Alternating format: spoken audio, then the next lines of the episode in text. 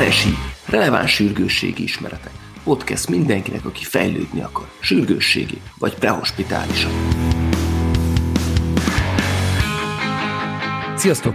A mai epizódunk témája az onkológiai sürgősségi állapotok, az onkológiai sürgősségi esetek.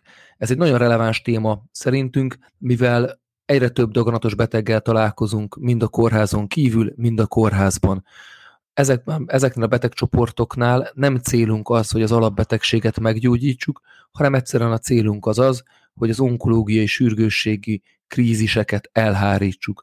Négy nagy csoportba tudjuk osztani ezeket a kríziseket: hematológiai krízisek, strukturális okból fakadó krízisek, onkológiai kezelés kapcsán kialakuló krízisek és metabolikus okból fakadó krízisek.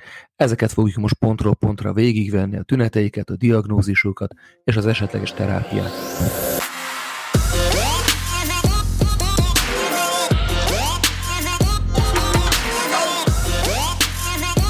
És akkor nézzük meg most külön a csoportokat. Az első, amivel foglalkozunk csoport, a metabolikus sürgősségi állapotok az onkológiai betegek körében. Ezek között is beszéljünk a tumorlízis szindrómáról. A tumorlízis szindróma az azt jelenti, hogy akut sejtlízis miatt a sejtből különböző intracelluláris anyagok szabadulnak fel, különböző intracelluláris alkotóelemek, amelyek a vérkeringésbe jutva a szervezetre különböző káros hatásokat tudnak kialakítani. Azt tudnunk kell, hogy leggyakrabban hematológiai, onkológiai esetekben fordul elő tumorlízis szindróma, tehát például leukémiában, akut leukémiában és például limfómánál fordul elő leggyakrabban ez a korkép. Általában a kezelés után öt-hét nappal jelentkezik a tumorlízis szindróma. A tumorlízis szindróma kapcsán különböző eltérések figyelhetőek meg, mint például a magas cé ká vagy el dé há szintek, a hiperfoszfatémia, a hiperkalémia, a hiperkalcémia vagy a hiperurikémia tartozhatnak ide. Ezek a tumorsejtek lízise kapcsán felszabaduló sejtben lévő anyagok, amelyeknek a vérszintje ilyenkor megemelkedik, és így alakítják ki a különböző tüneteket. Ezek között a tünetek vagy panaszok között szerepelhet például akár a kálcium felszaporodás kapcsán a vesében felszaporodó kálcium kristályok által kialakított veselégtelenség. A diagnózist úgy állítjuk fel, hogy egy részletes anamnézist kell felvennünk, melyben szerepelni fog, hogy a beteg tumoros. A laborokban magas cé ká, el dé há, húgysav, magas elektrolit eltérések lehetnek, és a beteg tünetei, azok fáradtság, sötét vizelet lehet, vagy éppen mialgia. Ennek a korképnek a terápiája az eltérések kezelésén alapul. Itt a beteg rehidrálása jöhet szóba, hiperkalémia kezelése jöhet szóba, amennyiben a betegnek ilyen eltérése van, hiperurikémia kezelése jön szóba, amennyiben a betegnek hiperurikémiája van, alopodinoladás, vizeletrugosítás jöhetnek szóba. Van még más kórállapot is, elmondod, Miki? Persze, Béci, folytatom innen. A másik metabolikus krízis, amiről kell beszélnünk, ez a SIAD, azaz az antidiuretikus hormonnak a túlzott termelődése.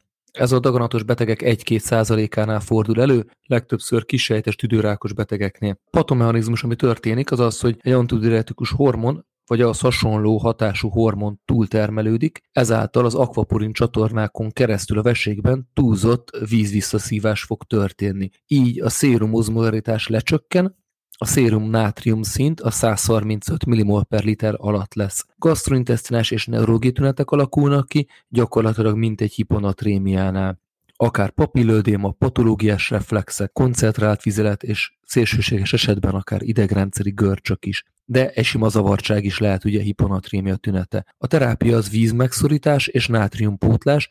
Lesz majd hiponatrémia epizódunk, abban részletesen beszélünk róla, de mindenképp fontos, hogyha tünetes akut hiponatrémia van, akkor száz milliliter három százalékos fiziológiai sóoldatot kell tizenöt perc alatt adni a betegünknek. Ilyenkor a célunk az az, hogy a szérum nátrium szint négy-öt millimol per literrel megemelkedjen, ezáltal a esetleges görcsök és a tünetek megszűnjenek. Tünetmentes hiponatrémiánál, a sürgősségi osztályon vagy a mentőnél nincsen kifejezett teendőnk, a megfigyelés és az óvatos nátrium korrekció, amit el kell végeznünk, esetlegesen a folyadék megvonás. Amire oda kell figyelni, hogy huszonnégy óra alatt ne haladja meg a nátrium korrekció a tizenkét millimol per litert, mert ilyenkor fennállhat az oszmótikus demielinizációs szindrómának a kialakulása, ami egy nagyon súlyos szindróma tud lenni, és úgynevezett Locked-in szindrómát okozhat. Ez, amit régebbi tankönyvekben centrális pontin demielinizációnak hívtak, a mostani szakirodalom inkább oszmótikus demielinizációs szindrómának mondja.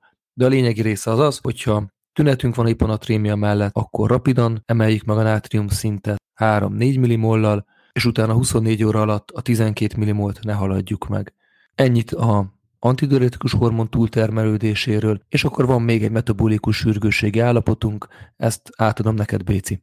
A hiperkalcémia, az előbb már érintettük, ugye, hogy itt is a széteső lejtekből felszabaduló egyik ionról van szó, kálcium lesz. Hogyha egy egész huszonkilenc mmol per liter fölé emelkedik az ionizált kálcium szintről, akkor beszélünk hiperkalcémiáról. Ez a tumoros betegek tíz-harminc százalékánál alakulhat ki a statisztika szerint. A hiperkalcémia oka paratiroid hormonszerű peptid termelődése, amely csontáttéteknél fordul elő leggyakrabban. Ebből fakadóan a kezelés is a csontképződésnek végül is, vagy csontképződésre ható gyógyszerek adása lesz, amik közé tartozik a biszfoszfonát és a denosumab, illetve rehidrációt és furoszemid adását végzünk még a betegnél. A biszfoszfonátnak az adásának a lényeg az az lesz, hogy az oszteoklaszt, apoptózist előidézi, tehát ezzel a csont állománynak a mennyisége csökken, így kevesebb kálcium tud felszabadulni a csont sejtekből, illetve a denosumab pedig úgy működik, hogy monoklonális antitest, ami az oszteoklaszt aktivitást gátolja, ez majd szintén azt eredményezi, hogy kevesebb csontvelő lesz, és így kevesebb csontvelős szétesés, és kevesebb hiperkalcémia.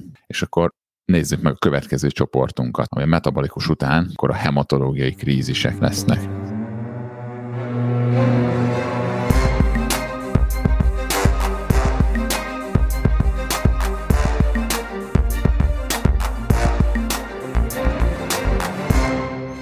Igen, a következők a hematológiai krízisek, ahol kettő dolgot kell besorolnunk, a hiperviszkozitási szindrómát és a neutropéniás lázt. A hiperviszkozitási szindróma, amikor a vér áramlási tulajdonságai megváltoznak, folyékony vagy sejtes összetevők, a hematokrit szint hatvan százalék fölötti lesz, a fehérvérsejtszám pedig száz giga per liter feletti lesz. Ilyeneket gyakran tudunk készlelni, vagy ahol várhatjuk, az a Waldenström makroglobulinémiában szenvedő betegeknél, leukémiás betegeknél és mieloma multiplexes betegeknél.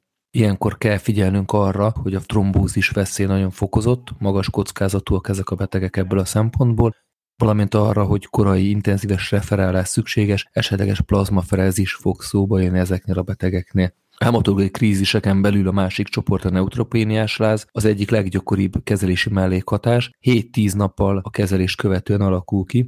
A másik csoport, akinél kialakulhat neutropéniás láz, azok azok a betegek, akinél elhúzódó neutropénia vagy agranulocitózis áll fönn, eleve a kezelési stratégia miatt. Ezeket a betegeket onnan fogjuk megismerni, hogy lázasak, vagy hőemelkedésük van, és nulla egész öt giga per liter, vagy az alatti fehérvérsejtszámmal rendelkeznek. Ezek a betegek nagyon súlyos és fokozott rizikónak vannak kitéve, ugye mindenfajta infekció szempontjából, gyakorlatilag nincs működőképes immunrendszerük, vagyis nagyon le van szuprimálva az immunrendszerük. A korai intenzíves referálás az fontos, az invazív lélegeztetés az nagyon megemeli a mortalitást ezeknél a betegeknél. betegeknél. Tehát nagyon el kell kerülnünk azt, vagy meg kell törekednünk kell arra, hogy nehogy egy felülfertőződés vagy egy komolyabb tüdőgyulladás kialakuljon ezeknél a betegeknél. Fontos az antibiotikum, akár az antivirális és antifugális kezelésnek a mi hamarabbi megkezdése, valamint hemokultúra levétele. Nagyon fontos, hogy ezeket a betegeket elkülönítsük, saját magunkra is ef ef pét vegyünk, tegyünk, valamint a betegre is, ezáltal is elkerülve a további dekontaminációt.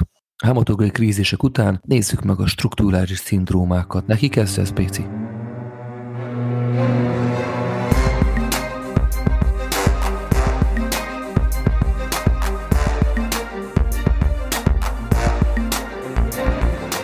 Igen, térjünk rá akkor a következő nagy csoportunkra, a strukturális szindrómákra. Ezen belül több strukturális problémát is megkülönböztetünk. Ide tartozik a Vena Cava Superior szindróma, a szívtamponád, az akut légúti elzáródás, akut húgyúti elzáródás és a gerincvelő kompresszió.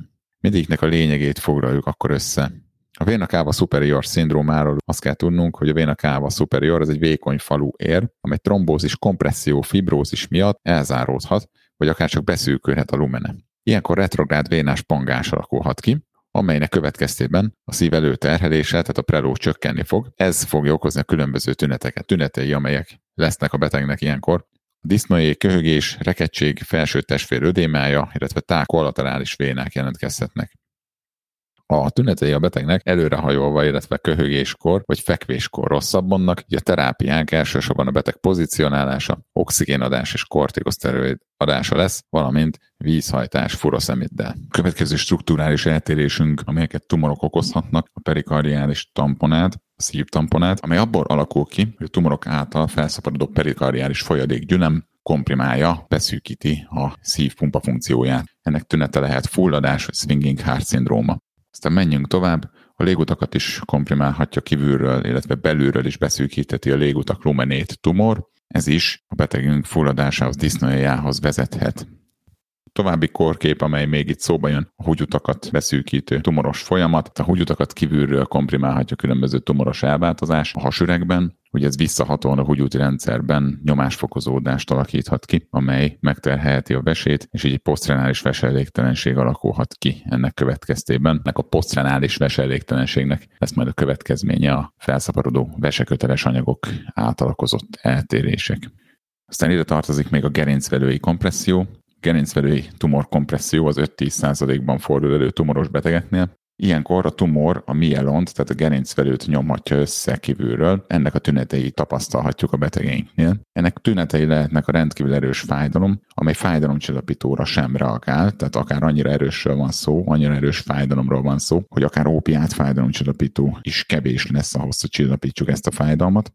Tüneteiként előfordulhatnak még különböző neurológiai kiesések, érzéskiesések, előfordulhat járásképtelenség, vagy a járásban való korlátozottság. Ezek a problémák, hogy az életminőség komoly romlását idézhetik elő, ezért nagyon fontos, hogy korán felismerjük őket. Hogyha a betegnek erős háti fájdalma van, amely fájdalomcsillapítóra nem reagál, esetleg egy ismert tumoros betegségről van szó, akkor az első, amit zárjunk ki, az mindig a tumor általi mielon kompresszió legyen. Tehát amíg ezt a korképet nem zártuk ki, addig nem menjünk tovább a diagnosztikában.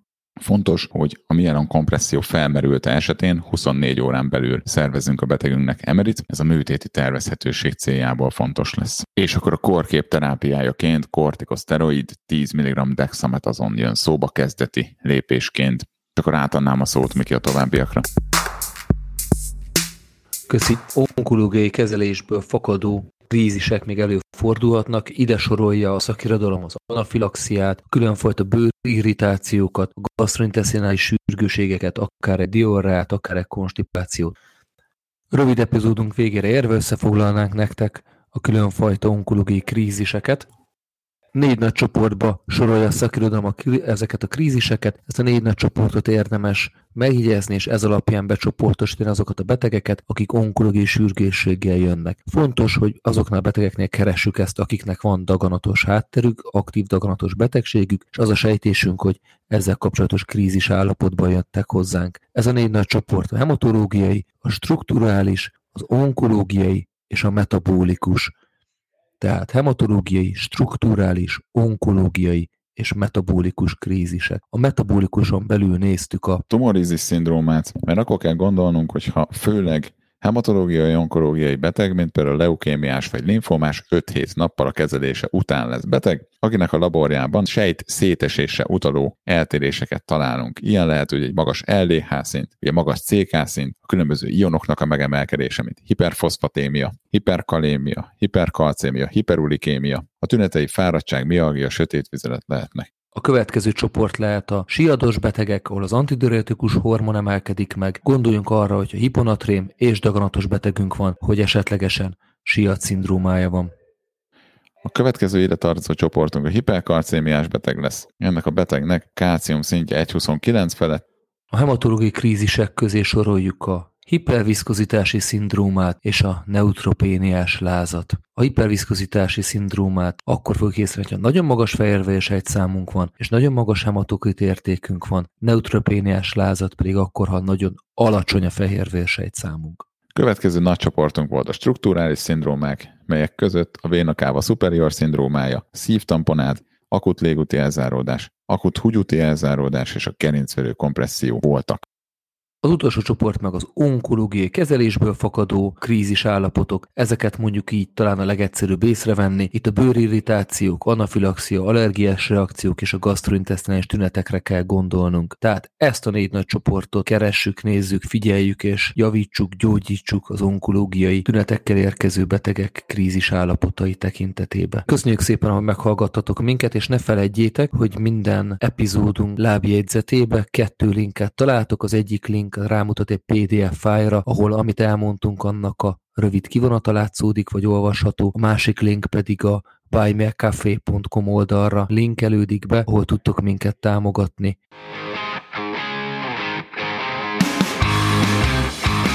Ez volt az el es i Podcast. Köszönjük, hogy velünk tartottatok. Kövessetek máskor is. Sziasztok!